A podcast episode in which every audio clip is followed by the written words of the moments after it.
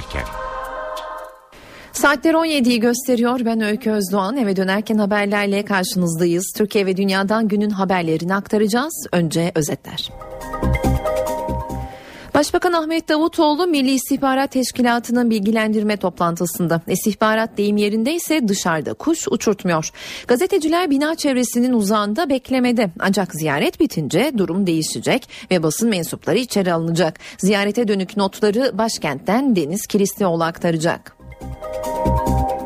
Hükümette HDP arasındaki çözüm süreci tartışması büyüyor. AK Parti ve HDP cephesinden gelen açıklamalara bakacağız. İstanbul'da kaybolduktan sonra cansız bedeni komşu evin havuzunda bulunan küçük Pamir'le ilgili soruşturmada savcı anneyi suçladı ve hapsini istedi. Orta Doğu gergin nedeni Mescid-i Aksa'daki çatışmalar. İsrail Camii'nin içine girmedik, Filistinli bir yetkili ise mihrap postalla çiğnendi diyor. Günün gelişmelerinden öne çıkan başlıklar böyle şimdi ayrıntılara geçelim.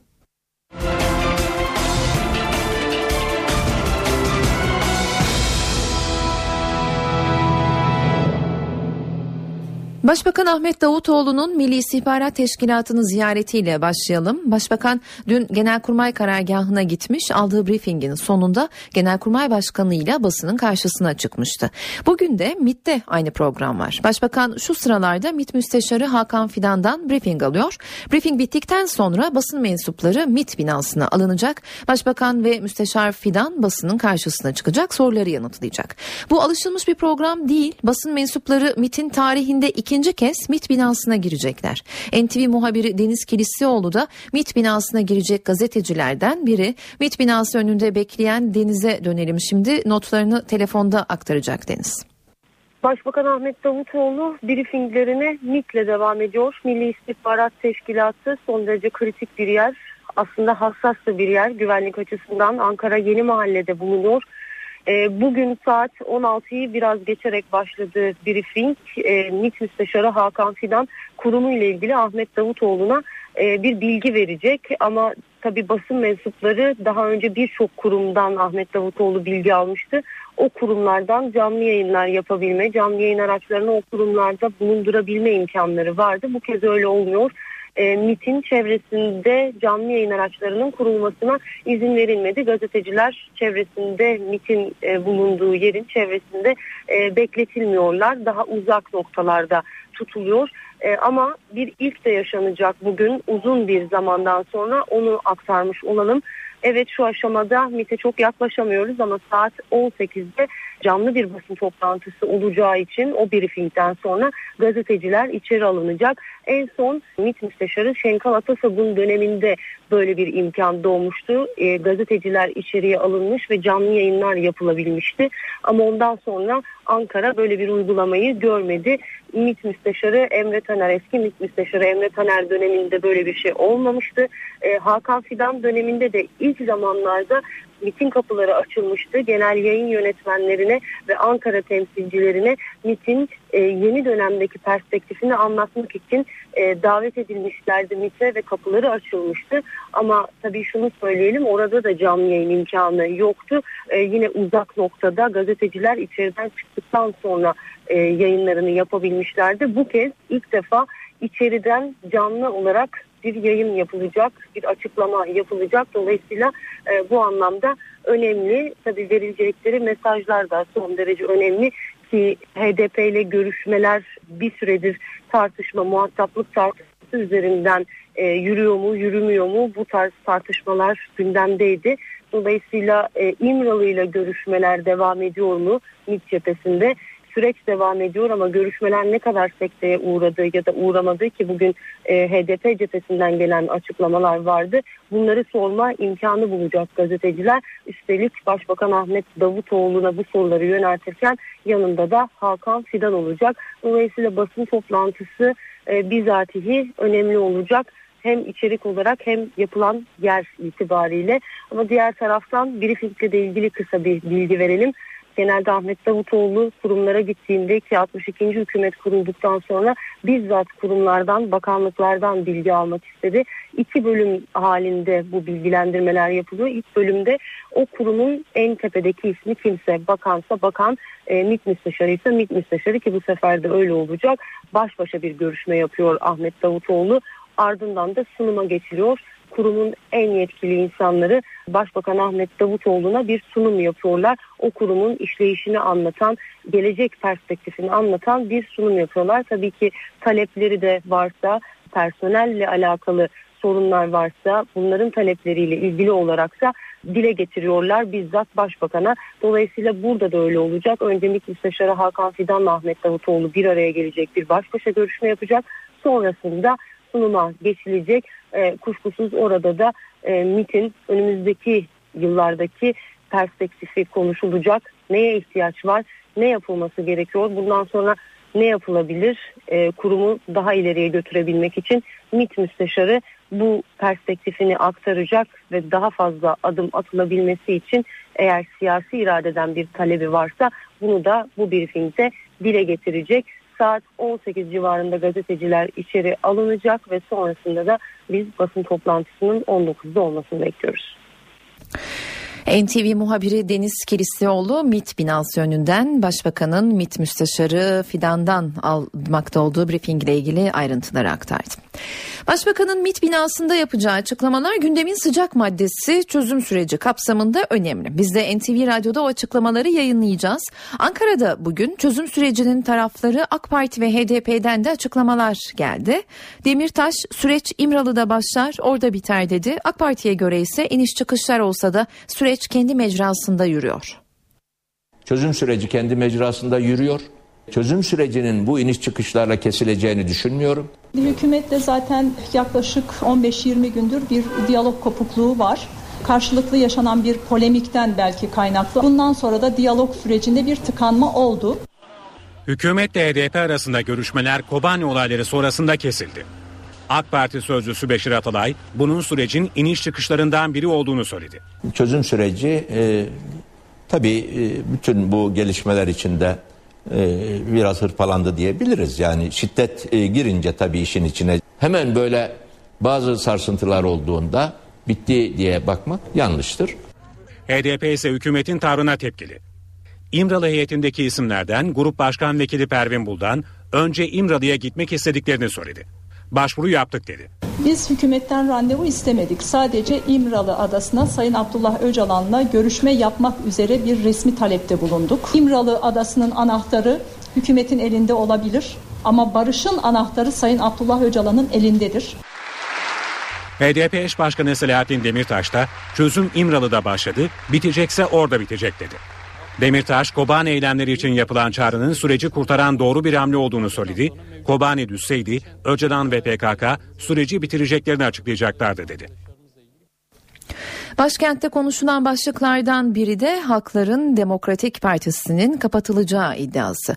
Tartışma hükümet sözcüsü Bülent Arınç'ın Bakanlar Kurulu toplantısı sonrası biz partilerin kapatılması taraftarı değiliz ama bu tür olaylarda başrolü oynayan bir siyasi parti demokratik ülkelerde hayatiyet bulamaz sözleriyle başladı. HDP'li Hasip Kaplan'ın Milli Güvenlik Kurulu'na alınan kararla HDP kapatılacak iddiasıyla alevlendi. HDP Grup Başkan Vekili Pervin Buldan Erdoğan da bugün o iddialara dikkat çekti. Parti kapatma e, Türkiye'nin de gündeminde olmaması gereken bir konudur. E, bizim de gündemimizde olan bir mesele değildir. Meclis Başkanı Cemil Çiçek'le Adalet Bakanı Bekir Bozdağ ise bu iddianın gerçek dışı olduğunu açıkladı. Ülkemizde geçmişte pek çok siyasi parti kapatıldı. Bu kapatmalar hiçbir zaman beklenenini de vermedi. Dolayısıyla parti kapatmaları doğru bulmam. Onu peşine ifade edeyim. Ee, Türkiye'de o kadar çok parti kapatıldı ki ister e, Anayasa Mahkemesi kararıyla ister geçmişte konsey kararıyla partisi kapatılmadık e, kesim kalmadı. Onun için parti kapatmalar artık günümüzde e, kabul edilebilecek bir husus değildir. Türkiye dünyada en çok siyasi parti kapatan ülkelerin başında gelmektedir. Siyasi partiler mezarlığı olmuştur adeta bizim siyaset alanımız.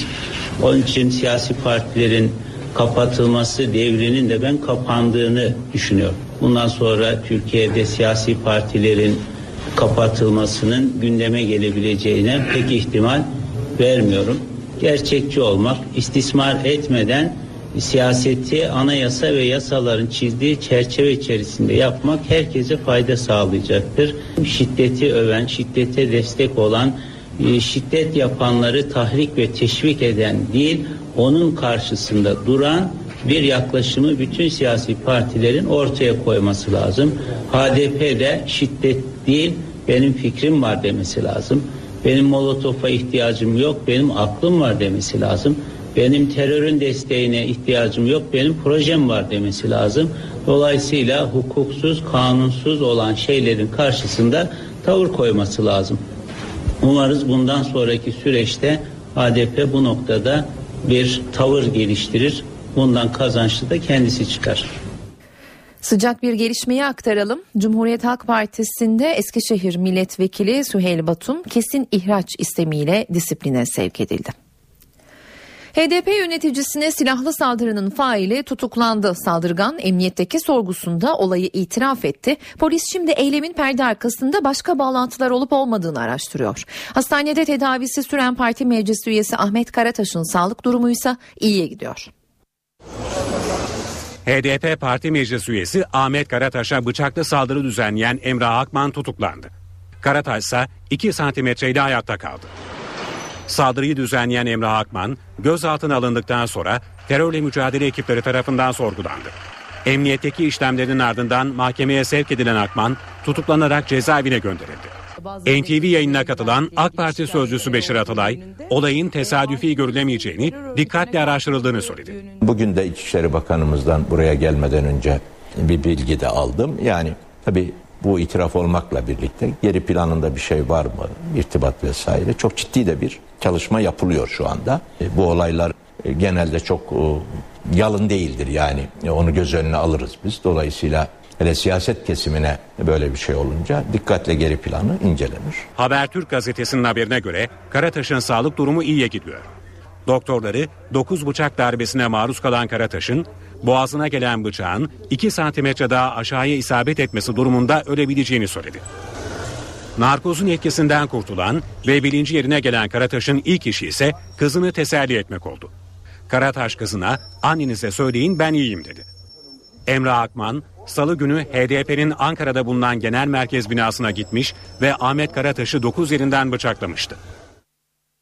Balyoz davası sil baştan görülecek. Anayasa Mahkemesi'nin hak ihlali kararının ardından yeniden görünmeye başlanan balyoz davasında mahkemeden ara karar çıktı. İstanbul Anadolu 4. Ağır Ceza Mahkemesi tüm bilirkişi raporlarını reddetti. İstanbul Teknik Üniversitesi'nden yeni bilirkişi ekibi dijital delilleri tekrar inceleyecek ve gerçek olup olmadığına ilişkin rapor hazırlayacak. Balyoz davasında mahkemeye gidip ifade veren eski Genelkurmay Başkanı Hilmi Özkök tanıklık yapmak için neden 4 yıl beklediği eleştirilerine yanıt verdi. Özkök gerekçesini Vatan Gazetesi'ne anlattı. İçim rahat. Vicdanımı rahatsız edecek bir durum yok. Bu sözler eski Genelkurmay Başkanı Hilmi Özkök'e ait. Yeniden görülen balyoz davasında tanıklık yaparak darbe planı duymadım hepsi dedikoduydu diyen eski Genelkurmay Başkanı Orgeneral İlmi Özkök neden 4 yıl beklediği yönündeki eleştirilere yanıt verdi. Beni doğrudan sorumlu kılmıyor bu durum. İçim rahat. Balyoz davasında da aynı şey oldu. Mahkeme çağırdı, koşa koşa gittim. Mahkemenin takdiri böyle oldu. Vicdanımı rahatsız edecek bir durum yok. Ergenekon davasında da tanıklığıma başvuruldu. Mahkeme çağırdı ve derhal gittim. Özkök Vatan Gazetesi'ne konuştu. Kusur bize ait değil, mahkeme çağırdı gittim dedi.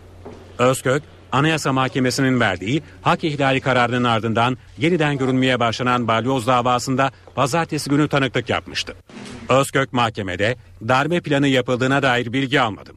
Balyoz, Suga, Oraj gibi planların hiçbirini duymadım ifadelerini kullandı.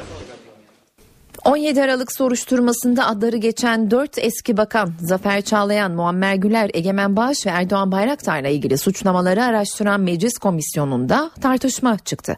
CHP'li üyeler komisyon başkanı Hakkı Köylü'nün komisyona çağrılıp dinlenecek isimlerle ilgili hazırladığı listeye tepki gösterdi. 8 kişilik listede 4 eski bakanın koruma ve özel kalem görevlerinde bulunmuş kişiler de yer alıyor. CHP'liler bu kişilerin bakanlarla ilgili yolsuzluk iddialarını aklayacağını iddia etti etti.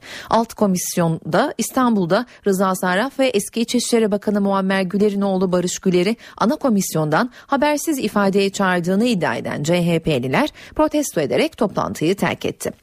Meclis Komisyonu toplantısında 17 Aralık operasyonu ile ilgili gerginlik çıktı. CHP'li üyeler operasyonda gözaltına alınan eski Genel Müdür Süleyman Aslı'nın Halk Bankası'nın faaliyetlerinin görüşüldüğü toplantıya sağlık sorunlarını gerekçe göstererek katılmamasına tepki gösterdi verdi.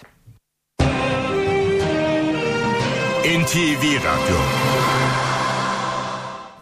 Karaman Ermenek'teki maden kazasının ardından 9 gün geçti. Çalışmalar ağır ilerliyor ancak henüz işçilerden bir iz yok. Enerji Bakanı Taner Yıldız her gün yaptığı gibi az önce basın aracılığıyla kamuoyunu bilgilendirme toplantısı yaptı. Madeni kuyuya benzeterek 18 kardeşimizi o kuyunun dibinde arıyoruz yani mesafemiz uzun dedi. Bakan Yıldız açıklamasında Ermenek esnafı için aldıkları bir kararı da açıkladı.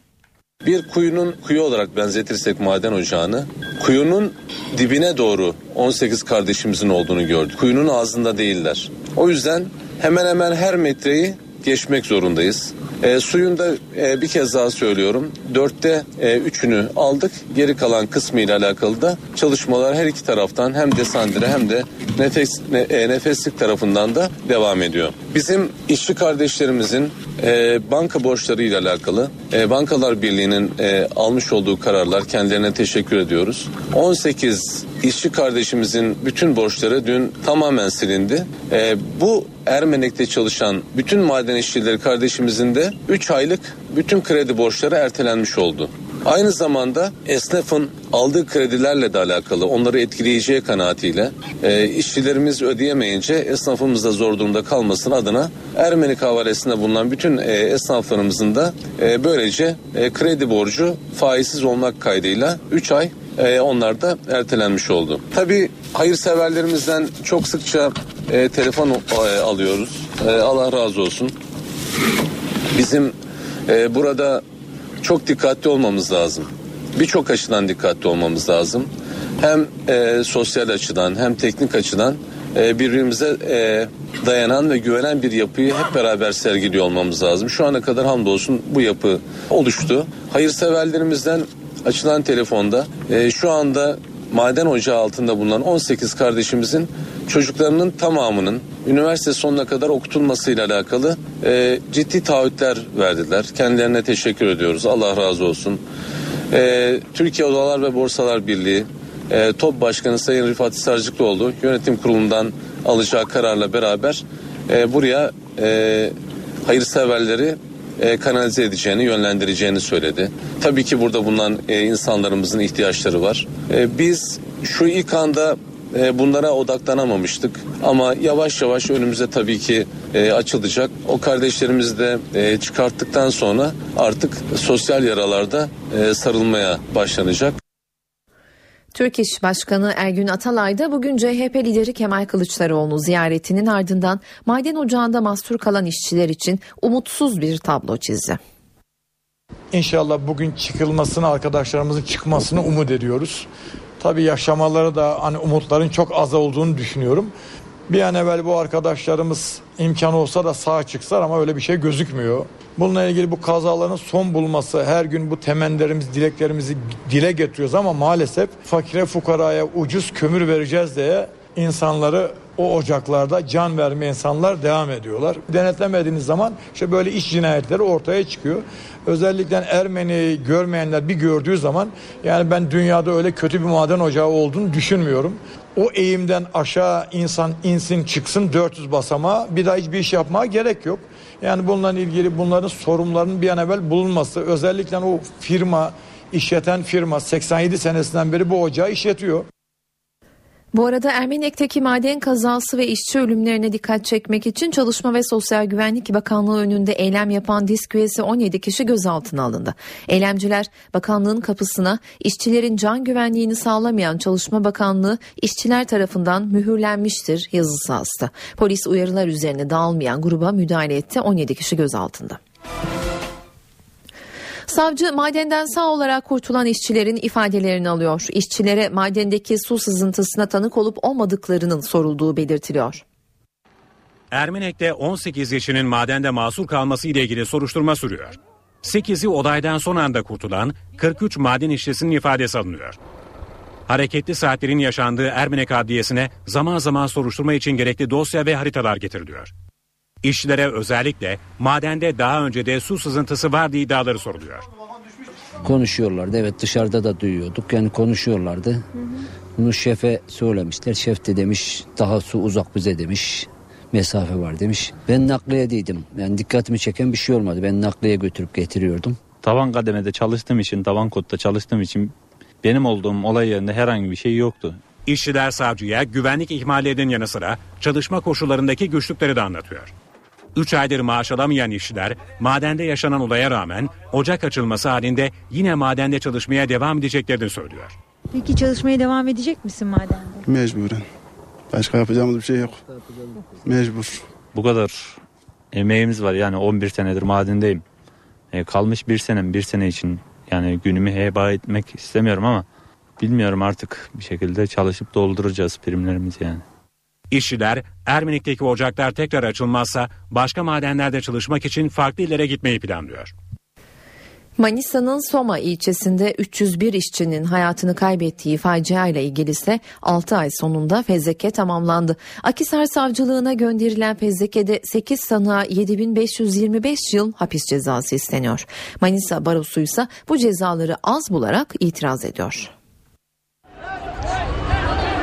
Ölen her madenci için 25 yıl istendi. Soma Cumhuriyet Başsavcılığı 301 işçinin hayatını kaybettiği maden faciası ile ilgili fezleke hazırladı. Soma Kömür İşletmeleri Şirketi'nin yönetim kurulu başkanı Can Gürkan'la işletme ve genel müdürlerinin de aralarında olduğu 8 sanığın her bir ölüm için tek tek cezalandırılması istendi. Her sanık için toplamda 7525'er yıl hapis cezası talep edildi. Bu kişiler hakkında ağırlaştırılmış hapis cezası istenmektedir. Yani kusurla birden fazla adam öldürme suçunu işlemiş olmaları nedeniyle fezleke düzenlenmiş bulunuyor. Sanıkların bir bölümü kasta aşan taksir, bir bölümü bilinçli taksir, bazıları da hata ve kusurla ölüme sebep olmakla suçlandı. Fezleke'de 37 kişi için de 2 ila 15 yıl hapis istendi. İlk 8 kişiden sonraki cezalarla ilgili bu fezlekenin yeterli bir dikkat ve özenle hazırlanmadığını düşünüyoruz. Eksik bulduğumuz en önemli husus bilirkişi raporunda 20 ayrı sebepten dolayı sorumlu tutulan kamu görevlilerinin bu fezleke içerisinde yer almamış olmasıdır. Manisa Baro Başkanı fezlekenin yeniden değerlendirilmesini ve sanıklardan ek savunma alınmasını istedi. Fezleke iddianameye dönüştürülmek üzere Akhisar Cumhuriyet Başsavcılığına teslim edildi. Para ve sermaye piyasalarından son verileri aktaralım. Uluslararası piyasada altın ve petrol fiyatları düşüyor. Altının onsu bugün %2 değer kaybetti.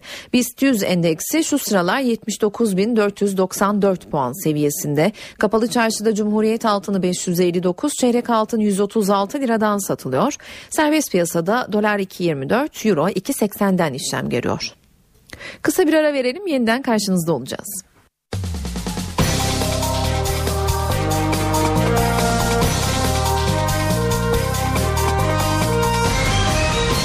Dönerken. Saat 17.30 ben Öykü Özdoğan eve dönerken haberlerde haber turu başlıyor. Cumhuriyet Halk Partisi'nde Eskişehir Milletvekili Süheyl Batum kesin ihraç istemiyle disipline sevk edildi. Başbakan Ahmet Davutoğlu Milli İstihbarat Teşkilatı'nda Müsteşar Hakan Fidan'dan briefing alıyor. Toplantı sonunda Davutoğlu açıklama yapacak. Yeniden görülmeye başlanan balyoz davasında ara karar verildi. Önceki yargılamada kabul edilen bilirkişi raporları bu sefer reddedildi. İstanbul Teknik Üniversitesi'nden yeni bilirkişiler atanacak, tüm dijital deliller yeniden incelenecek.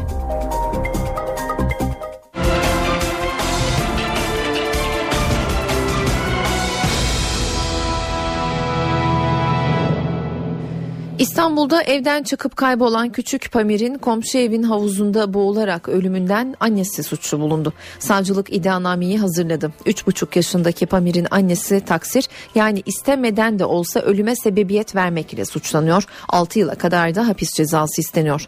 Küçük Pamir Zekeriya köydeki evlerinden çıkıp kaybolmuş. Aramalar sonunda komşu evin havuzuna düşüp boğulduğu ortaya çıkmıştı.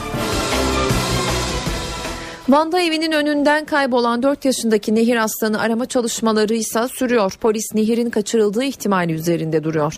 Daha önce arama yapılan bölgeler bugün bir kez daha ayrıntılı bir şekilde incelendi. Ancak kar yağışı izleri yok ettiği için çalışmalar ağır ilerliyor.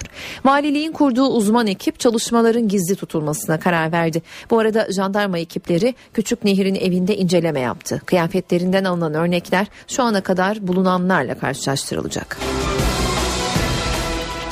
Bursa'da Sosyal Güvenlik Kurumu Müdürlüğü'ne dinleme cihazı yerleştirildiği iddiası üzerine operasyon yapılıyor. Polis ihbar üzerine harekete geçti. SGKİ Müdürlüğü'ne giden ekipler telefon santrali kayıtları, bilgisayarlar ve bazı evraka el koydu. İl Müdürlüğü'nde inceleme sürüyor.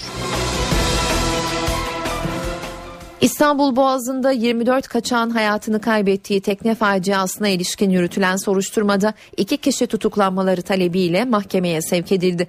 Zekeriya köydeki jandarma karakolunda tutulan şüpheliler ifade verme işlemlerinin tamamlanmasının ardından adliyeye sevk edildi. Zanlılar burada soruşturmayı yürüten savcılara ifade verdi. Ardından da tutuklanmaları talebiyle mahkemeye sevk edildi. Şüphelilerden birinin tekne sahibi, diğerinin de kaçakların yurt dışına götürülmesi için aracılık eden kişi olduğu öğrenildi. Teknenin batması sonucu kaybolan 13 kişiyi arama çalışmaları da devam ediyor. Çalışmalar Rumeli Feneri açıklarıyla Sarıyer sahil şeridinde hava destekli olarak devam ediyor. Eski başbakanlardan Bülent Ecevit ölümünün 8. yıl dönümünde devlet mezarlığındaki kabri başında anıldı. Törene CHP lideri Kemal Kılıçdaroğlu ve DSP Genel Başkanı Masum Türker de katıldı. Dualarla, karanfillerle anıldı. 5 Kasım 2006'da hayatını kaybeden merhum Başbakan Bülent Ecevit için mezarı başında anma töreni düzenlendi. Ölümünün 8. yılındaki anma için önce DSP ardından CHP heyetleri geldi devlet mezarına. Daha sonra heyetler birleşti. CHP lideri Kemal Kılıçdaroğlu ve DSP lideri Masum Türker Ecevit'in kabri başına birlikte yürüdü. Ecevit'in mezarı başında verilen mesajlarda da birlik vurgusu vardı. Senin yolunda yürüyenler hangi noktada olursa olsun senin düşüncelerini, senin dürüstlüğünü ülkenin önüne, ülkenin yönetim anlayışı olarak koydukları zaman halkımız huzura kavuşacaktır. Bizim görevimiz onun açtığı yoldan ilerlemek. Bunu kuşkusuz bölünerek ayrışarak değil, bir araya gelerek yapmak zorundayız. Bugün Türkiye'nin içinde bulunduğu koşullar birlikte hareket etmemizi zorunlu kılıyor. Anma törenine iki liderin yanı sıra DSP'nin eski genel başkanlarından Zeki Sezer ve Ecevit döneminde görev yapan çok sayıda eski bakan ve milletvekili de katıldı. Eşinin mezarını pazar günü ziyaret eden Raşan Ecevit anma töreninde yer almadı. Cumhuriyet Halk Partisi Genel Merkezi'nde mescit açıldı. CHP Genel Başkan Yardımcısı Mehmet Bekeroğlu'nun Merkez Yönetim Kurulu toplantısında gündeme getirdiği teklifin kabul görmesi, Genel Başkan Kemal Kılıçdaroğlu'nun da onayıyla Parti Genel Merkezi'nin yemekhane katında bir oda mescit olarak düzenlendi. Partide bazı milletvekilleri bu öneri nedeniyle Bekeroğlu'nu din istismarı yapmakla suçlamıştı. Kısa bir ara verelim devam edeceğiz. Eve dönerken devam ediyor. Saat 17.40 ben Öykü Özdoğan eve dönerken haberler sporla devam ediyor. Sözü Volkan Küçü'ye bırakıyoruz. Spor haberleri başlıyor.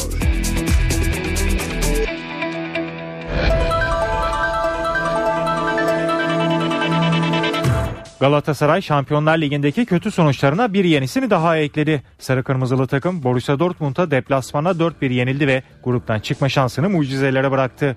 Borussia Dortmund ise 4'te 4 yaparak gruptan çıkmayı garantiledi. Galatasaray Teknik Direktörü Prandelli, Dortmund yenilgisi sonrası yine en büyük hedefleri olarak Süper Lig'i gösterdi. İtalyan teknik adam istifayı düşünmediğini dile getirirken Dortmund önünde her şeyi denemelerine rağmen başarılı olamadıklarını belirtti.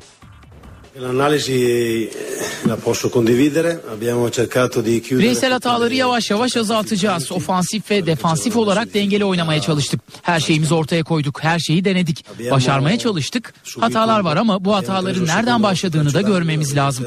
O yüzden çalışmamız gerekiyor. Gelişmelerimizi görebiliyorum. Gelişmemizin de farkındayız. O yüzden daha çok çalışmamız gerekiyor.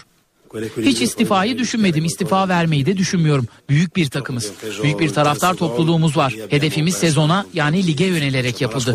Bizim hedefimiz en büyük hedefimiz şampiyonluk. Lig şampiyonluğudur. Avrupa Ligi'nden hiçbir zaman bahsetmedim. Şu anda Şampiyonlar Ligi'nde oynuyoruz. O yüzden buradaki maçları düşünüyoruz. Yeni bir kulvar olursa o zaman onun hakkında konuşabiliriz. Göreve gelirken zorluklarla karşılaşmayı bekliyorduk. Takımda geçen sezondan farklı bir kadro bulunuyor. Geldiğimde finansal fair play nedeniyle sıkıntılar vardı. Bu hala devam ediyor. Bu nedenle daha fazlasını yapamazdık. Birinci golü 50 metreden atılan bir pasta yedik. Burada kimseye suç bulamazsınız. Cemali'nin suçlanmasını doğru bulmuyorum. Burak 3 haftadır yoğun tempoda çalışıyor. Bileğinde de bazı ağrıları vardı. Bu yüzden teknik açıdan onu dışarıda bıraktım. Borussia Dortmund'a 4-1 mağlup olan Galatasaray Türkiye'ye döndü. Öğle saatlerinde İstanbul'a gelen Galatasaray kafilesinin oldukça moralsiz olduğu gözlendi. Futbolcular havalimanındaki bazı taraftarlarla hatıra fotoğrafı çektirirken Başkan Duygun Yarsovat ve 2. Başkan Abdurrahim Albayrak herhangi bir açıklama yapmadı. Sarı Kırmızılılar Süper Lig'de oynayacağı Karabükspor maçı hazırlıklarına ara vermeden başlayacak. Beşiktaş Teknik Direktörü Slaven Bilic Partizan maçı öncesinde NTV Spor'un sorularını yanıtladı. Gruptan çıkmak adına Sırp ekibiyle oynayacakları maçın büyük önem taşıdığını ifade eden Bilic, sakatlığı bulunan Tolga Zengin'in yarın forma giyemeyeceğini söyledi. To, to the, to the thing that we want and that is passing the group stage. 3 maçımız kaldı. Yarın bir iç saha maçı oynayacağız. İyi bir rakibe karşı oynayacağız. Deplasmanda bu rakibi 4-0 yendik. Deplasmanda böyle bir galibiyet almamızın sebebi çok iyi bir performans göstermemiş olmamız, göstermiş olmamızdı. Yarın yeni bir maç olacak. Zor bir maç olacak. Bu maça çok ciddi bir şekilde yaklaşıyoruz. Yarın alacağımız 3 puan bu grupta hedeflediğimiz noktaya yaklaştıracak bizi. Hedeflediğimiz noktada grubun bir sonraki aşamasına devam edebilmek. Good goalkeeper as I said he is very reliable and uh, and uh, that's not a big blow for us, right? İki oyuncumuz döndü Sosa ve Mustafa. Serdar takımla birlikte antrenmanlara yavaş yavaş başladı. Yarın onu kullanmamız pek mümkün görünmüyor ama belki pazar günü onu kadroya alacağız. Tolga'nın bir sakatlığı var. Her ne kadar ciddi bir sakatlık olmasa da yarın oynamayacak. Ama bununla birlikte şunu söylemek lazım. Benim takımın, kulübün Cenk'e çok büyük bir güveni var. Cenk gerçekten harika bir kaleci. Antrenmanlarda çok iyi çalışıyor. Ona ne zaman görev versek bizi hiçbir zaman yüzüstü bırakmadı. Gayet iyi performanslar ortaya koydu. Çok iyi ve çok güvenilir bir kaleci. Bu konuda da hiçbir şüphemiz, hiçbir soru işaretimiz yok.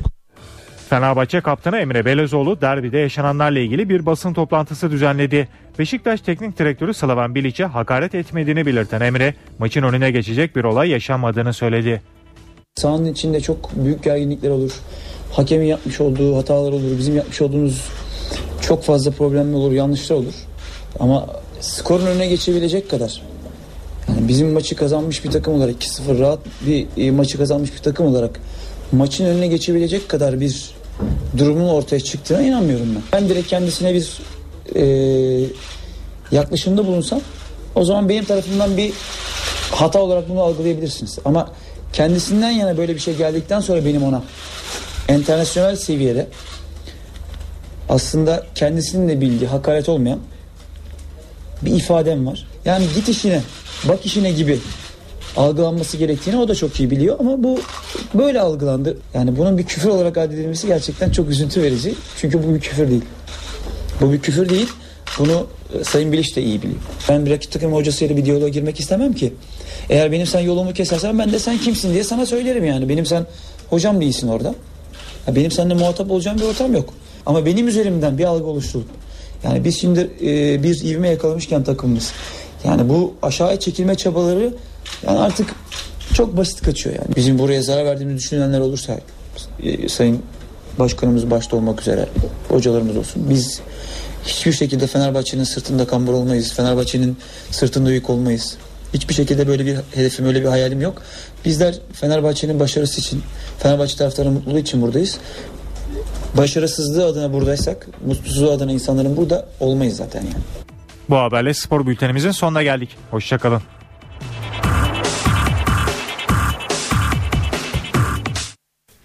Kültür sanatla devam edelim. Sırada bu akşam sergilenecek kültür sanat etkinliklerinden önerilerimiz var.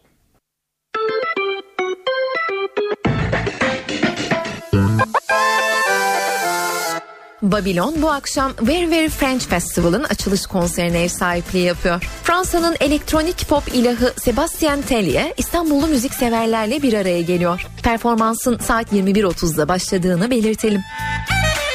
Fulya Sanat'ta bir tango ritüelini sanatseverlerle buluşturuyor. Etkinlik kapsamında Arjantin tango dünyasının muhteşem orkestrası Hyperion Ensemble ve Mundial Dünya Tango Salon şampiyonları İstanbullu izleyicilerin karşısında olacak. Performansın saat 20'de başladığını hatırlatalım.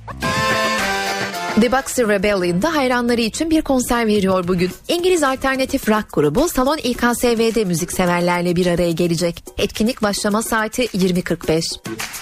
Diane Reeves de dinlenebilir bu akşam. Günümüzün caz divalarından biri olarak kabul edilen Reeves, yeni albümü Beautiful Life'ın turnesi kapsamında sahnede olacak. Performans saat 20'de başlıyor. Konser mekanı Cemal Reşit Rey konser salonu. Eflatun da Kadıköy sahnede konser veriyor bu akşam. Eflatun son projesi Anahtar'la saat 22'de sahnede. Cihan Barbursa İzmirli caz severlerle buluşuyor bugün. Konser Hayal Kahvesi Alsancak'ta. Performansın saat 22'de başladığını hatırlatalım. Enver Aysever de Trump Kültür ve Gösteri Merkezi'nde sahnede olacak bugün. Aysever'in sahne gösterisi saat 20.30'da başlıyor. Bu akşam evdeyseniz saat 22'de CNBC'de The White Queen, ardından da saat 23'te The Last Ship izlenebilir. Star TV'de ise saat 23.30'da yerli dizi Aşktan Kaçılmaz, öncesinde de saat 20.30'da Güzel Köylü ekranda olacak. İyi akşamlar. Yüksek basınç etkisine giren yurdumuzda hava açtı. Sıcaklıklar da yükselmeye devam ediyor. Havanın açık olması gece sıcaklarını düşürüyor. Bu koşulların önümüzdeki günlerde devam etmesini bekliyoruz. Yarın ve önümüzdeki günlerde yurt yerinde yağış görülmeyecek. Hava açık iç kesimlerde sabah ve gece saatlerine yer yer sis ve pus etkili olacak. Hafta sonu batıda bulutlanma artıyor. Cumartesi gecesi kıyı Ege'de başlamasını beklediğimiz yağışlar pazar günü kıyı Ege'nin tamamı ve Trakya'yı da etkisi altına alacak. İstanbul'da yarın da hava açık. Sıcaklık ise 19 dereceye çıkacak. Sabah Boğaz'da pus oluşabilir. Ankara'da bu gece ve yarın sis bekliyoruz. Sıcaklık gündüz 15, gece 0 derece olacak. İzmir'de ise yarın de sıcaklıklar 22 dereceye kadar çıkacak. Körfez'de ise yoğun pus bekliyoruz. Hepinize iyi akşamlar diliyorum. Hoşçakalın. İstanbul'daki trafik durumunu aktaralım. Fatih Sultan Mehmet Köprüsü'nde Anadolu Avrupa yakası geçişlerinde Çavuşbaşı'ndan köprü girişine kadar yoğun görünüyor trafik. Aksi istikamette de Avrupa yakasında Gazi Osman Paşa'dan itibaren köprü girişine kadar yoğun trafik. Boğaziçi Köprüsü'ne baktığımızda ise Acıbadem Köprüsü'nden köprü çıkışına kadar Avrupa yakasından geçecek olan sürücüler içinse yoğunluğun Cevizli Bağ'dan Topkapı'dan başladığını belirtelim ve köprü çıkışında Kavacı'ya kadar sürdüğünü ekleyelim. Avrupa yakasında trafiğin yoğun olduğu bir başka güzergah Ok Meydanı Haliç istikametinde Ok Meydanı'ndan Şirin Evler'e kadar sürüyor. Yine Avrupa yakasında Tem Bayrampaşa'dan itibaren de trafik oldukça yoğun. Mahmut Bey gişelere kadar sürüyor bu yoğunluk. İyi yolculuklar dileriz.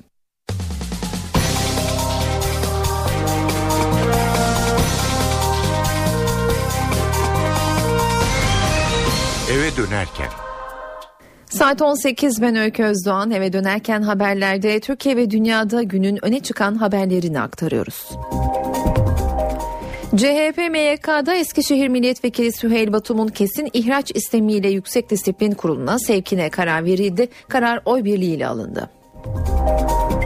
Başbakan Ahmet Davutoğlu Milli İstihbarat Teşkilatı'nda Müsteşar Hakan Fidan'dan briefing alıyor. Toplantı sonunda Davutoğlu açıklama yapacak. Hükümette HDP arasındaki çözüm süreci tartışması büyüyor. HDP eş başkanı Selahattin Demirtaş süreç İmralı'da başlar orada biter dedi. AK Parti sözcüsü Beşir Atalay'dansa iniş çıkışlar olsa da süreç kendi mecrasında yürüyor açıklaması geldi. İstanbul'da kaybolduktan sonra cansız bedeni komşu evin havuzunda bulunan küçük Pamir'le ilgili soruşturmada savcı anneyi suçladı, hapsini istedi. Ve Amerika'da Başkan Obama ara seçimlerde darbe aldı. Demokratlar senatoda çoğunluğu kaybetti. Obama için Amerikan basınında topal ördek benzetmesi yapılıyor. Sonuçların başkanlık seçimlerini nasıl etkileyeceğini Selim Atalay'la konuşacağız. Günün gelişmelerinden öne çıkan başlıklar böyle. Şimdi ayrıntılar.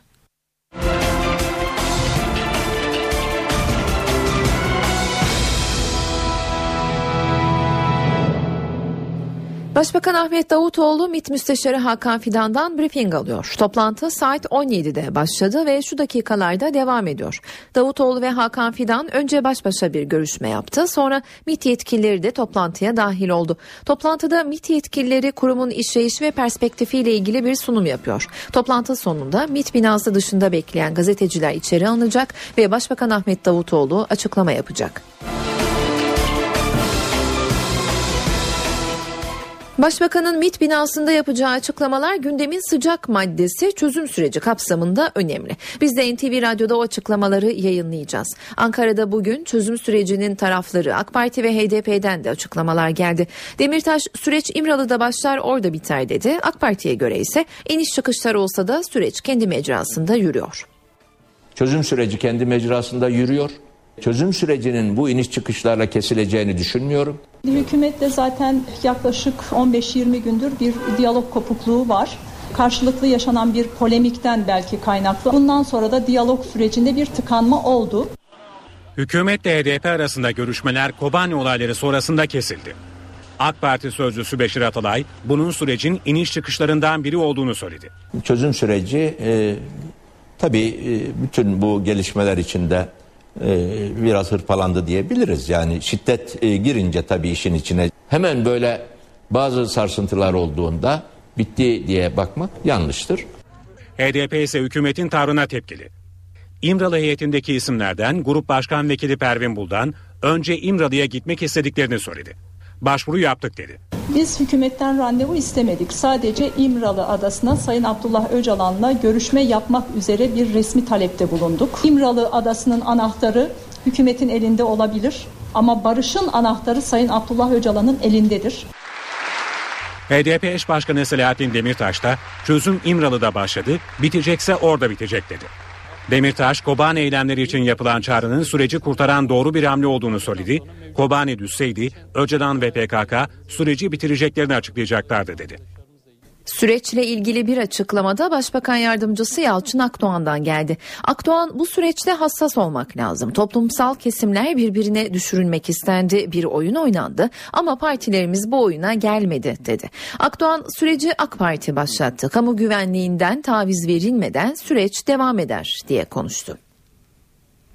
Başkentte konuşulan başlıklardan biri de Halkların Demokratik Partisi'nin kapatılacağı iddiası. Tartışma hükümet sözcüsü Bülent Arınç'ın Bakanlar Kurulu toplantısı sonrası biz partilerin kapatılması taraftarı değiliz ama bu tür olaylarda başrolü oynayan bir siyasi parti demokratik ülkelerde hayatiyet bulamaz sözleriyle başladı. HDP'li Hasip Kaplan'ın Milli Güvenlik Kurulu'na alınan kararla HDP kapatılacak iddiasıyla alevlendi. HDP Grup Başkan Vekili Pervin Buldan da bugün o iddiaları dikkat çekti. Parti kapatma e, Türkiye'nin de gündeminde olmaması gereken bir konudur. E, bizim de gündemimizde olan bir mesele değildir. Meclis Başkanı Cemil Çiçek'le Adalet Bakanı Bekir Bozdağ ise bu iddianın gerçek dışı olduğunu açıkladı. Ülkemizde geçmişte pek çok siyasi parti kapatıldı. Bu kapatmalar hiçbir zaman beklenenini de vermedi. Dolayısıyla parti kapatmaları doğru bulmam. Onu peşinen ifade edeyim. Ee, Türkiye'de o kadar çok parti kapatıldı ki ister e, Anayasa Mahkemesi kararıyla ister geçmişte konsey kararıyla partisi kapatılmadık e, kesim kalmadı. Onun için parti kapatmalar artık günümüzde e, kabul edilebilecek bir husus değildir. Türkiye dünyada en çok siyasi parti kapatan ülkelerin başında gelmektedir. Siyasi partiler mezarlığı olmuştur adeta bizim siyaset alanımız. Onun için siyasi partilerin kapatılması devrinin de ben kapandığını düşünüyorum. Bundan sonra Türkiye'de siyasi partilerin kapatılmasının gündeme gelebileceğine pek ihtimal vermiyorum. Gerçekçi olmak, istismar etmeden siyaseti anayasa ve yasaların çizdiği çerçeve içerisinde yapmak herkese fayda sağlayacaktır. Şiddeti öven, şiddete destek olan e, şiddet yapanları tahrik ve teşvik eden değil, onun karşısında duran bir yaklaşımı bütün siyasi partilerin ortaya koyması lazım. HDP'de şiddet değil, benim fikrim var demesi lazım. Benim molotofa ihtiyacım yok, benim aklım var demesi lazım. Benim terörün desteğine ihtiyacım yok, benim projem var demesi lazım. Dolayısıyla hukuksuz, kanunsuz olan şeylerin karşısında tavır koyması lazım. Umarız bundan sonraki süreçte HDP bu noktada bir tavır geliştirir. Bundan kazançlı da kendisi çıkar. HDP yöneticisine silahlı saldırının faili tutuklandı. Saldırgan emniyetteki sorgusunda olayı itiraf etti. Polis şimdi eylemin perde arkasında başka bağlantılar olup olmadığını araştırıyor. Hastanede tedavisi süren parti meclis üyesi Ahmet Karataş'ın sağlık durumuysa iyiye gidiyor. HDP Parti Meclis Üyesi Ahmet Karataş'a bıçaklı saldırı düzenleyen Emrah Akman tutuklandı. Karataş ise 2 santimetreyle hayatta kaldı. Saldırıyı düzenleyen Emrah Akman gözaltına alındıktan sonra terörle mücadele ekipleri tarafından sorgulandı. Emniyetteki işlemlerin ardından mahkemeye sevk edilen Akman tutuklanarak cezaevine gönderildi.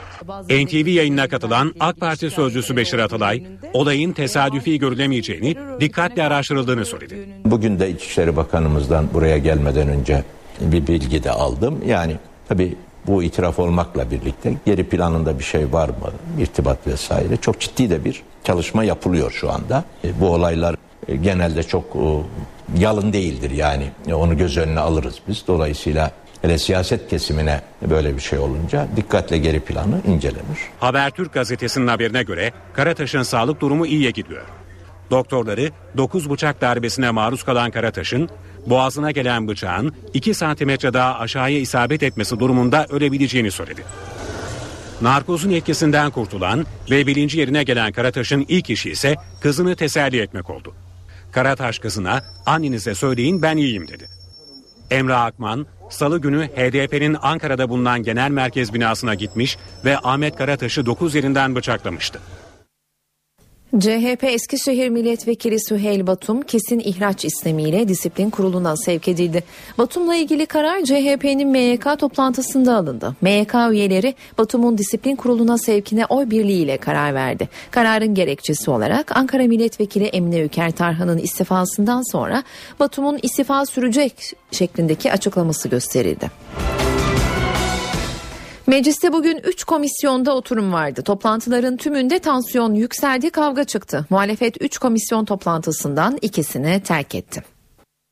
Niye kendi bankana güvenmediğim bir genel müdür olarak da bankada bulundurmadığım parayı evinde ayakkabı kutularında bulunduğu sorusunu Sayın Genel Müdür'e nasıl soracağım? Türkiye Büyük Millet Meclisi'nde tansiyon yüksekti. Muhalefet iki komisyonu terk etti. İlk tartışma Halk Bankası'nın 2011-2012 faaliyetlerini görüşmek için toplanan KİT komisyonunda yaşandı. Muhalefet 17 Aralık operasyonunda gözaltına alınan dönemin Halk Bankası Genel Müdürü Süleyman Aslan'ın toplantıya katılmamasına tepki gösterdi. Gelmeliydi buraya bankayı, kamu malını, hepimizin parasını teamüllere uygun, yasalara uygun kullandıysa alnı açık bir şekilde gelip burada karşımıza durmalı. Ben şu işlemleri şundan şundan dolayı yaptım demeli. Biz Halk Bankası'nı mı denetliyoruz? Süleyman Hasan'ın şahsi servetini mi denetliyoruz? Dört eski bakanla ilgili yolsuzluk iddialarını araştıran Meclis Soruşturma Komisyonu toplantısında da gerginlik yaşandı. Muhalefet, komisyon başkanının dinlenecek isimler listesine tepkiliydi. Eğer bunu bu kararı bu dinleme listelerini legalize etmek istiyorlarsa bakanlar lehine bu işi götürmek istiyorlarsa Cumhuriyet Halk Partisi bunların hiçbirinin altına imza koymayacak. CHP İstanbul Milletvekili Ercan Cengiz tepkisini göstermek için soruşturma komisyonundan istifa etti. Meclis Milli Eğitim Komisyonu'nda ise TÜRGEV tartışması yaşandı. TÜRGEV'in İbni Haldun Üniversitesi kurmasına ilişkin tasarıya tepki gösteren CHP ve MHP komisyonu terk etti. Bu oyunun bir parçası olmayı reddederek komisyonu terk ediyoruz. 17 Aralık sürecinin ardından AK Parti'den istifa eden bağımsız Kütahya Milletvekili İdris Bal parti kurdu. Partinin adı Demokratik Gelişim Partisi. Partinin logosu kırmızı renk içinde yer alan beyaz bir el olarak belirlendi. İdris Bal tren kalkmıştır. Bu tren farklı duraklarda duracaktır. Tüm cesur insanları aramıza davet ediyoruz dedi. Bal Türkiye'nin en büyük sorununun demokrasi eksikliği ve hukuksuzluk olduğunu savundu. Balyoz davasında yeni bir süreç başlayacak. Yeniden görülmeye başlanan davada ara karar çıktı. Mahkeme daha önce hazırlanan bilirkişi raporlarını reddetti. Atanan yeni bilirkişi tüm dijital delilleri yeniden inceleyecek. Balyoz davasında 3 yılda yapılamayanlar 3 günlük yargılamaya sığdı. Önce darbeyi önledikleri öne sürülen Hilmi Özkök ve Aytaç Çalman tanık olarak dinlendi. Ardından da sanıkların başından beri itiraz ettikleri dijital kanıtların yeni bilirkişi tarafından incelenmesine karar verildi. 236 sanıklı balyoz davasında mahkeme heyeti dosyadaki dijital delillerle ilgili tekrar bilirkişi incelemesi istedi. Mevcut raporlar reddedildi. İstanbul Teknik Üniversitesi'nden 3 uzman dijital delilleri tekrar inceleyecek ve gerçek olup olmadığı yönünde rapor hazırlayacak. Böylece mahkumiyetle sonuçlanan ilk yargılama sürecinde hazırlanan ikisi TÜBİTAK'a ait 11 rapor ve 5 bilimsel mütalaa geçersiz sayıldı. İstanbul Teknik Üniversitesi'nden seçilecek 3 kişilik bilirkişi heyeti çok tartışılan CD, taşınabilir bellek ve hard diskleri yani balyoz davasının temelini oluşturan dijital verileri 2 ay boyunca inceleyecek. İpuçlarından yola çıkarsanız bilimsel gerçeklerle de karşılaştırdığınızda balyoz bugün itibariyle bitmiştir diyebiliriz aklanmıştır diyebiliriz ve kumpas ortaya çıkmıştır diyebiliriz. Balyoz davasında 6 sanığın avukatı olan Celal Ülgen, bilirkişi raporlarının ardından yeni davaların gündeme geleceği görüşünde. Mahkemenin bilirkişi inceletmesinden sonra ancak kumpasın izleri sürülerek bunu kim kurmuş, kim yapmış o yöne gidecektir diye düşünüyorum. Anayasa Mahkemesi'nin bozup yeniden görülmesine başlanan balyoz davasının duruşması 3 Şubat'a ertelendi. Balyoz davasında 4 yıl sonra tanıklık yapan eski Genelkurmay Başkanı Hilmi Özkök içinin rahat olduğunu söyledi. Vatan Gazetesi'ne konuşan Özkök, Ergenekon davasında tanıklığıma başvuruldu, mahkemeye çağırdı ve gittim. Balyoz davasına bakan mahkemenin çağrısına da derhal icabet ettim dedi. 4 yıl sonra ifade vermesinin kendi takdiri olmadığına dikkat çeken Özkök, içim rahat, vicdanımı rahatsız edecek bir durum yok şeklinde konuştu. Özkök mahkemeye verdiği ifadede darbe planı duymadım, bilgim yok, hepsi dedikodu demişti. NTV Radyo Karaman'ın Ermenek ilçesindeki maden ocağı kazasında 18 işçiyi arama çalışmalarında gelinen noktaya bakacağız. Şimdi 9 gün geride kaldı ancak işçilere hala ulaşılamadı. Çalışmaları yerinde izleyen Enerji Bakanı Taner Yıldız'dan yeni açıklamalar geldi. Neler söylediğini ve sahadaki son durumu NTV muhabiri Yağız Şenkal aktaracak. Yağız. Ermeneklik kazanın üzerinden 9 gün geçti ve 9. günde de çalışmalar 600 kişilik ekiple devam ediyor. Ancak kayıp 18 madenciden hala bir iz yok. 18 madenciye ulaşılamadı. Enerji Bakanı Taner Yıldız'ın açıklamasına göre daha 400 metre aranması gereken nokta var. 400 metrelik bir yol var. Eğer bir kuyu benzetmesi yaparsak 18 e, kayıp madencinin o kuyunun en dibinde oldukları tahmin ediliyor.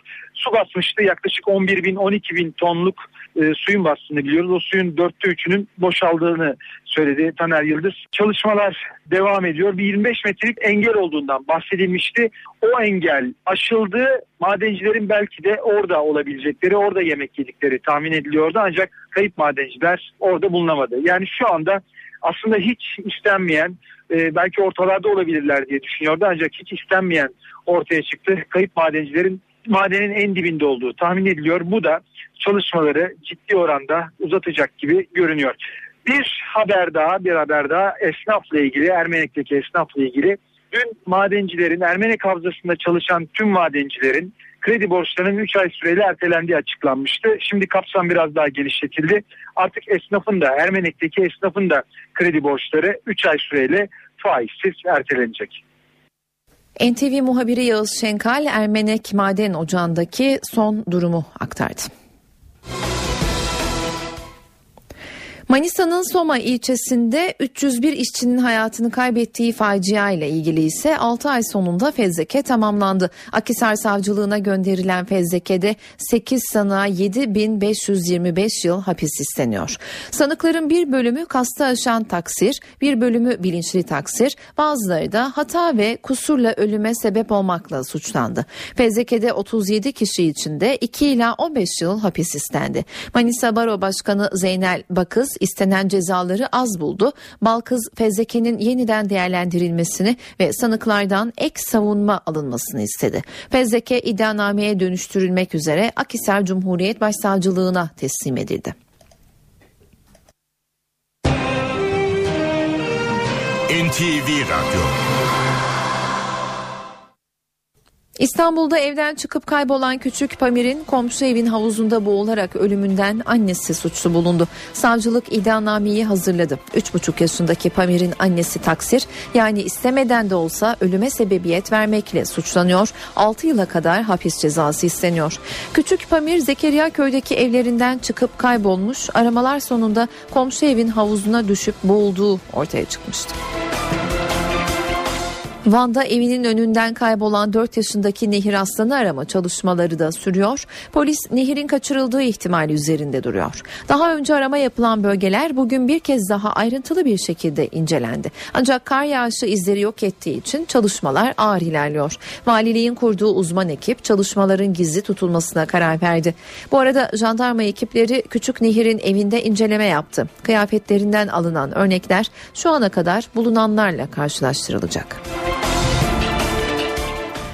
İstanbul Boğazı'nda 24 kaçağın hayatını kaybettiği tekne faciasına ilişkin yürütülen soruşturmada iki kişi tutuklanmaları talebiyle mahkemeye sevk edildi. Zekeriya Köy'deki jandarma karakolunda tutulan şüpheliler ifade verme işlemlerinin tamamlanmasının ardından adliyeye sevk edildi. Zanlılar burada soruşturmayı yürüten savcılara ifade verdi. Ardından da tutuklanmaları talebiyle mahkemeye sevk edildi. Şüphelilerden birinin tekne sahibi, diğerinin de kaçakların yurt dışına götürülmesi için aracılık eden kişi olduğu öğrenildi. Teknenin batması sonucu kaybolan 13 kişiyi arama çalışmaları da devam ediyor. Çalışmalar Rumeli Feneri açıklarıyla Sarıyer sahil şeridinde hava destekli olarak sürüyor.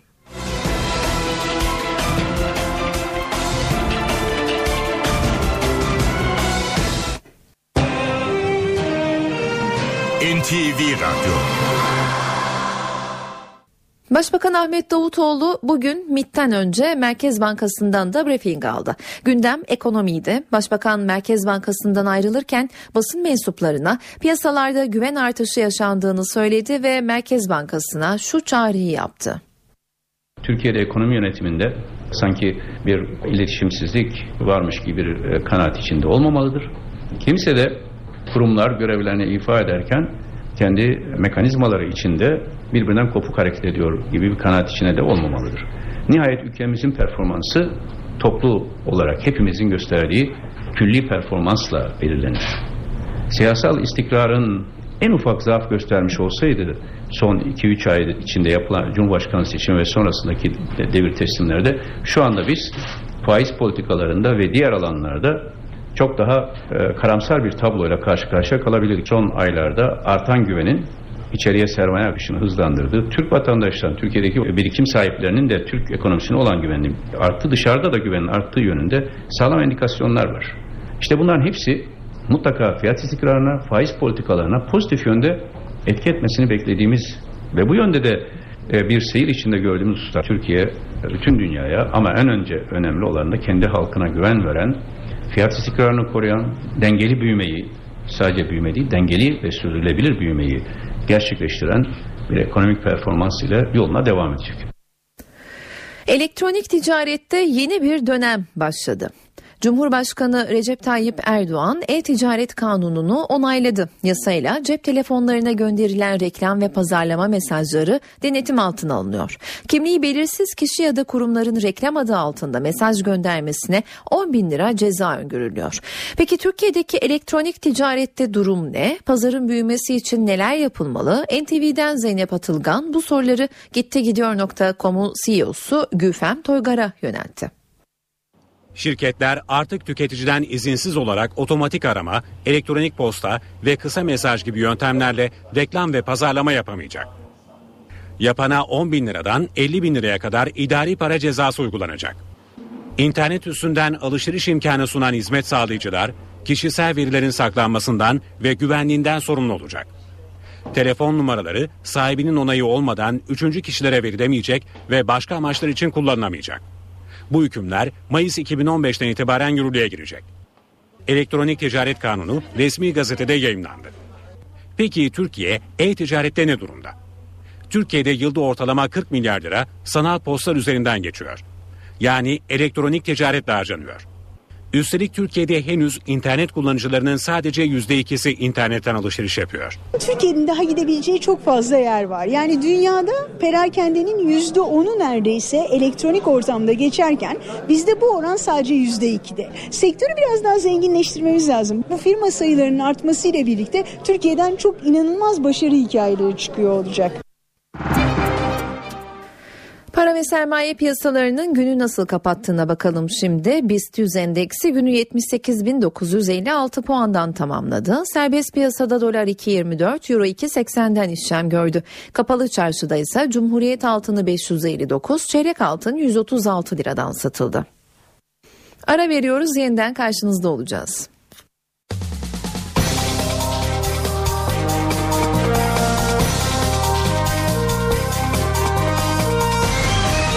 Eve dönerken. Dışişleri Bakanı Mevlüt Çavuşoğlu Iraklı mevkidaşıyla ortak bir basın toplantısı düzenliyor dinliyoruz. olmasını kendi aralarında e, bu e, şu anda sorun yaratan e, durumu düzeltmelerini arz ediyoruz. Dolayısıyla biz Irak'ın e, sınır bütünlüğünü, toprak bütünlüğünü destekliyoruz ve e, Irak'la olan ilişkilerimizi hangi kesimde olursa olsun Irak anayasa ve yasalarına uygun bir şekilde e, sürdürmek istiyoruz, geliştirmek istiyoruz. Bu kararlılığımızı da zaten bugünkü e, görüşmede de e, teyit ettik. NTV Radyo. العلاقة التركية لقد أوضحت قبل قليل أن الأصل فيها هو علاقات مستقرة ومتعددة الجوانب taraflıdır. İsterse ekonomik yatırımlar olsun veyahut da güvenlik işbirliği alanında olsun. Ve diğer hususlar ki iki ülkeyi ilgilendiren meselelerde herhangi bir ufuk istisna edilemez. Bütün ufuklarda işbirliği yapabilir. Yeni olan husus ise karşı karşıya olduğumuz güvenlik meseledir ve bu meyanda da Türkiye bize hizmet sunabilir. İster güvenlik alanda olsun veyahut da hizmetler alanında meydana gelen ve yeniden yapılama alanında da çünkü biz birçok ufuklar açtık ki bu sorunu e, e, kısa, uzun, orta ve uzun vade e, güvenlik yönden hizmet alanında ve yatırım alanında da ve yeniden yapılanma alanlarını kastetmek istiyorum. Ve esasında bunu engelleyecek herhangi bir engel görmüyorum. Herhangi bir bir e, aksamalar olmuşsa da geçen yıllarda yeni sayfaya başlamamız gerekiyor ve daha önce olmuş olanları bir yana bırakalım ve tarihe bırakalım ve ha, geleceğimizi nasıl oluşturabiliriz o doğru yönelelim ve ortak çıkarlarımızı Türk komşu Türkiye ile dost Türkiye ile esasında Türkiye'ye yararlanır ve aynı zamanda Irak da diğer yandan yararlanır. Kürt e, petrolünün satın alınmasına gelince petrol e, gel, serveti e, merkezi hükümet Ayton ve Irak esasına göre bu bir e, merkezi hükümeti ilgilendirir. Fakat e, adil bir e, dağıtım gelince esasında e, petrol sesiyle herhangi bir bölgenin nüfus sayısına göre istisnai bazı durumlardan dolayı ve biraz e, aksamalara e, yol açtı. Biz hala hazırda bu sorunu e, görüşüyoruz ve e, anayasa e, çerçevesi içerisinde anayasanın uygulanması çerçevesinde bunu çözeceğiz. Anayasamız nettir. E, e, geçen yıllar içerisindeki yüzde on yedi oranında petrol oranında esasında e, Kürdistan'daki kardeşlerimiz ve Kürt kardeşlerimizin payıydı ve geri kalan merkeze aitti. E, burada bazı sorunlar meydana geldi. E, son dönemde tabii çözülemedi ve bunun da tabii belli bazı etkiler oldu. Aylıkların ödenmesi de belki aksamalara sebep oldu. Dün gece kadar birçok bakanla birlikte Sayın Başbakan Haydar İbadi ile birlikte biz bu meseleyi pratik çözümler için görüşmeler ve yeni bir sayfa açmak için Kürdistan'daki kardeşlerimizle yeni bir sayfa açmaya başlayacağız.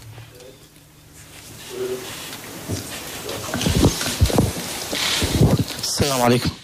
Muhammed el-Fadaiye el-Irakiye. Yani Irak e, uydu televizyonundan benim sorum Sayın Türkiye Cumhuriyet Dışişleri Bakanlığı iki bölümden oluşturur ve diğer soru ise Sayın Caferi'ye yöneliktir. Uluslararası e, e, koalisyon işide karşı yeni bir başlangıç oldu. Güzel bir başlangıçta Irak için. E, Irak'a ne tür destek vereceksiniz? İkinci sorum ise Caferi'ye yöneliktir. Acaba belli bir süre, belli bir süre için anlaşmaya vardınız mı Türkiye'nin desteğini elde etmek için e, e, şu hali hazırda Irak'ta var olan terörizmi için bili, biliyorsunuz bölgede bir terörle karşı karşıya bulunmaktayız. Türkiye uzun yıllar e, terör ve terör saldırılarından çekmiş bir ülkedir ve e, 30 yıldan fazla bir süredir özellikle PKK terör örgütüyle de mücadele etmektedir. Ve şu anda çözüm süreci çerçevesinde Türkiye'de terörü sollandırmak için samimi gayretler sarf ediyoruz. Hem güvenlik tedbirlerimizi alıyoruz ama terörü destekleyen unsurların ortadan kalkması için adımları da e, atıyoruz. Dolayısıyla e, terörle mücadelede e, kapsamlı bir strateji gerekiyor. Şu anda uluslararası koalisyonun e, bölgedeki e, özellikle DAEŞ'le, DAEŞ terör örgütü ve e, bölgedeki terörle mücadelesinde maalesef kapsamlı bir strateji yoktur. Ve böylesine bir kapla, kapsamlı bir stratejinin oluşturulmasına e, biz katkı sağlıyoruz. Bölgeyi iyi bilen, sorunları ve bu sorunların ve terörün e, sebeplerini iyi tespit eden ve objektif değerlendiren ve teröre e, bakışı ve e, net olan bir ülke olarak bu düşüncelerimizi de koalisyon içindeki ülkelerle ve özellikle de müttefiklerimizle paylaşıyoruz. E, şu anda sadece DAEŞ olayının Kobani ekseninde e, değerlendirilmesini doğru bulmuyoruz. Oysa DAEŞ bugün Suriye'de diğer şehirlere de e, ulaşmıştır ve buralarda da birçok insanı katletmiştir. Ama Irak topraklarının da önemli bir bölümünü işgal etmektedir. Sadece Musul değil. Bağdat'a da yaklaşmıştır. Burada sadece hava saldırılarıyla bırakın DAEŞ'i yok etmeyi durdurmak bile mümkün olmamıştır. Dolayısıyla sadece Kobani üzerinden bu olaya bakmak gerçekçi bir yaklaşım değil. Biz bunu söylüyoruz. Irak'a nasıl yardım edeceğiz? Ve Irak'ta Suriye'yi bir bütün olarak görüyor muyuz, görmüyor muyuz? Biz özellikle e, DAEŞ ve diğer terör örgütleri e, bağlamında Suriye ve Irak'ı bir bütün olarak görüyoruz. DAEŞ nerede doğdu? El-Kaide'den doğdu, Irak'ta. Sonra Suriye'ye gitti, orada palazlandı. Sonra tekrar güçlendikten sonra Irak'a geldi, Irak'a saldırdı. E, şimdi burada terörün gerçek sebeplerini tespit edip bunları kurutmadan, bu bataklığı kurutmadan terör örgütüyle mücadele ederiz, bunu yok ederiz dersek o zaman da kendimizi aldatmış oluruz. Dolayısıyla kapsamlı bir strateji. Bunun e, askeri boyutu var, terörle mücadele var, siyasi boyutu var, insani boyutu var. Tüm bu konularda Türkiye üzerinde düşeni yapmaktadır ve bugüne kadar Irak'a da destek vermiştir. Bundan sonra da Irak'ın terörle mücadelesinde yanında olacaktır. Ama burada özellikle e, bu yeni Irak'ta başlayan yeni sayfa dediğimiz işte bizim de ilişkilerimizde yeni bir sayfa açan süreçte siyasi gelişmeleri memnuniyetle karşılıyoruz. Ama özellikle güvenlik güçlerinin yeniden yapılandırılması, güçlendirilmesi konusunda da e, Irak hükümetinin adımları var. Valilere bağlı işte muhafızların kurulmasından tutun da e, yine e, ordunun güçlendirilmesine yönelik ve şu anda Savunma Bakanı'nın ve İçişleri Bakanı'nın bizden de talebi var. E, gerek polisin gerekse askerin eğitilmesi ve donatılması konusunda. Biz bu konuda desteğimizi vereceğiz. Ama diğer taraftan e, toplumun yani tabanın terör örgütlerine desteğini de kesmemiz lazım. Ve bunun içinde e, tüm Irak halkını kapsayıcı somut adımların atılması gerekiyor. Ama şu anda özellikle DAEŞ'le mücadelede kapsamlı bir stratejiyle hareket etmemiz lazım. Ve e, terör örgütlerini bölgeden tamamen temizlememiz lazım. Ve Irak ve Suriye'ye istikrarı, güvenini getirmemiz lazım. Ve her iki ülkenin de sınır bütünlüğünü, toprak bütünlüğünü korumamız lazım. Bu konuda desteklerimiz kararlı bir şekilde devam edecektir.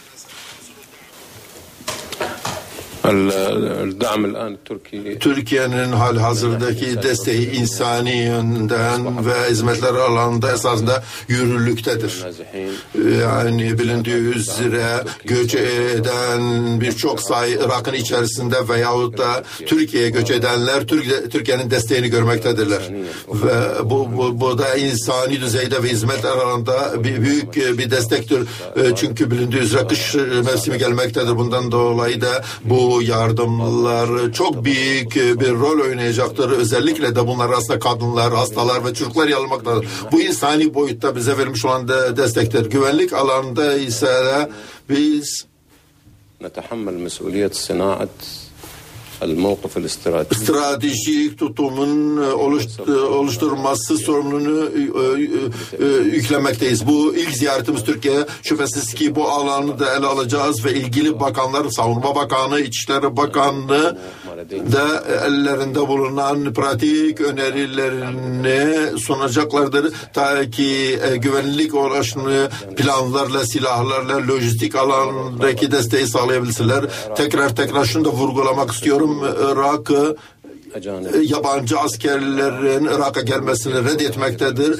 Kendi kendine Irak bu bu görev üstlenecektir. Kendi ulusal bağımsızlığını e, yüklenecektir. Fakat kardeşlerden ve dostlardan her türlü yardımı kabul etmeye hazır olduğunu da bildirmektedir. Çünkü böylece de Irak'ın e, gücünü e, güç katacaktır. Bilindiği üzere biz e, e, bugün e, IŞİD savaşıyla böylece baş edebiliriz. Bilindiği üzere savaş e, çetrefillidir. Bu e, terör e, terörizmin bir fıkı var, bir kültür var ve e, terörizme vermiş olan mallar ve aynı zamanda belli bazı devletler terörizmi eğitmektedirler veyahut da kendilerine izin veriyorlar bunların eğitilmesi için ve aynı zamanda ko- e, ko- e, teröristlerin geçişine izin verenler de bu bütün bu çerçevede bu meselelerin olmasını bundan dolayı da biz bu işi denklemi bütün unsurlarıyla ele almamız gerekiyor. Nasıl biz e, mallarını, fıkhını ve eğitimini ve bütün terörizm e, hususlarını nasıl kurutabileceğimizi ele almamız gerekiyor. E, güvenlik adımları ister burada veya Bağdat'ta yapılacak olan ziyaretlerde peş peşe gelecek ziyaretlerde Sayın Başbakanların ziyaretlerinde de Sayın Davutoğlu Bağdat'ta yapacaklar ziyarette de biz ona zaten davet bulunacağız. Bağdat ziyaret edecek. Bu, bunlar da o meseleler alınacak ve diyalog e, çerçevesi içerisinde e, ortak tehlikeler ve ortak çıkarlar ele alacaktır. Çünkü bunlar da stratejik bir çerçeve içerisinde yer almaktadır. Şükran cezilen. Dışişleri Bakanı Çavuşoğlu'nun Iraklı mevkidaşıyla düzenlediği ortak basın toplantısını dinledik. Şimdi kısa bir ara veriyoruz. Yeniden karşınızda olacağız. Saat 18.47 ben Öykü Özdoğan eve dönerken haberlerle yeniden karşınızdayız. Suriye'de ateşlenen bir havan topu başkent Şam'ın doğusundaki bir kasabada okula isabet etti. 12 öğrenci yaşamını yitirdi. Kimi kaynaklarsa ölü sayısını 5 olarak veriyor. Havan topunu okula kimin attığı tam olarak bilinmiyor. Muhalifler Esad güçlerini sorumlu tutuyor. Suriye'de Esad güçlerinin ve muhaliflerin çatışmalarında havan topu kullanıldığı biliniyor. Orta Doğu'da tansiyon yüksek. İsrail güvenlik güçlerinin Filistinlilere müdahale ederken Mescid-i Aksa'ya girdiği iddia ediliyor. İsrail caminin kapısına kadar gidildiğini ancak içine girilmediğini söylüyor. Filistinli bir yetkili ise mihrabın postallarla çiğnendiğini ifade ediyor. Kudüs'te tansiyon yüksek. El Aksa Camii'nde İsrail güvenlik güçleriyle Filistinliler arasında çatışma çıktı. İsrail polisi taş ve fişek atan göstericilere ses bombasıyla müdahale etti. Filistinli yetkililer çatışmalar sırasında İsrail güvenlik güçlerinin El Aksa Camii'ne girdiklerini duyurdu. Mescid-i Aksa'nın yönetimini üstlenen İslami Vakıflar Dairesi Müdürü Hatip, İsrail güçleri 1967'den bu yana ilk kez Mescid-i Aksa'nın mihrabını postallarıyla çiğnedi dedi. Kudüs'te son haftalarda tansiyonun yükselmesinin nedeni Mescid-i Aksa'nın Yahudilerin ibadetine açılması için yürütülen kampanyalar. Bu kampanyanın başına çeken aşırı sağcı aktivist ve haham Yahuda Grik'in geçen hafta vurularak ağır yaralanması gerilimi daha da tırmandırdı. Bu olayın ardından İsrail Mescid-i Aksa'ya kısa süreliğine Müslümanlara kapattı. Gelen tepkiler üzerine karar geri çekildi. Ancak Mescid-i Aksa'da Filistinlerle İsrail askerleri arasında zaman zaman çatışmalar yaşanıyor. Çatışmaların 3. intifadanın fitilini ateşlemesinden endişe ediliyor. Hz. Muhammed'in miraca çıktığı Mescid-i Aksa, Mekke ve Medine'den sonra Müslümanlar için en kutsal üçüncü yer olarak biliniyor. Ürdün'dense İsrail'e tepki geldi. Mescid-i Aksa'ya yönelik ihlaller ve tırmanan gerginlik nedeniyle Ürdün İsrail Büyükelçisini geri çağırdı. Ürdün, İsrail'i Birleşmiş Milletler Güvenlik Konseyi'ne de şikayet etti. Kudüs'te Mescid-i Aksa geriliminden birkaç saat sonra bir sürücü aracını kalabalığın üzerine sürdü. Olayda bir İsrailli öldü, 8 kişi yaralandı. Polis Filistinli olduğu belirtilen sürücüyü öldürdü. Kudüs hareketli bir gün geçirdi. El Aksa Camii'nde İsrail güvenlik güçleriyle Filistinler arasında çıkan gerilim sokağa da yansıdı. Doğu Kudüs'te bir kişi aracının yayaların üzerine sürdü. 3 ağır 8 kişi yaralandı. İsrail polisi demir çubukla da etrafına saldıran kişinin vurularak öldürüldüğünü açıkladı. Polis olayı terör saldırısı olarak niteledi. Öldürülen kişinin Filistinli olduğu belirtiliyor. Bu Kudüs'te son iki hafta içerisinde gerçekleşen ikinci benzeri olay. 22 Ekim'de de Filistinli bir sürücü aracını kalabalığın üzerine sürmüş, sürücü dahil 3 kişi hayatını kaybetmişti. Kısa bir ara verelim yeniden karşınızda olacağız.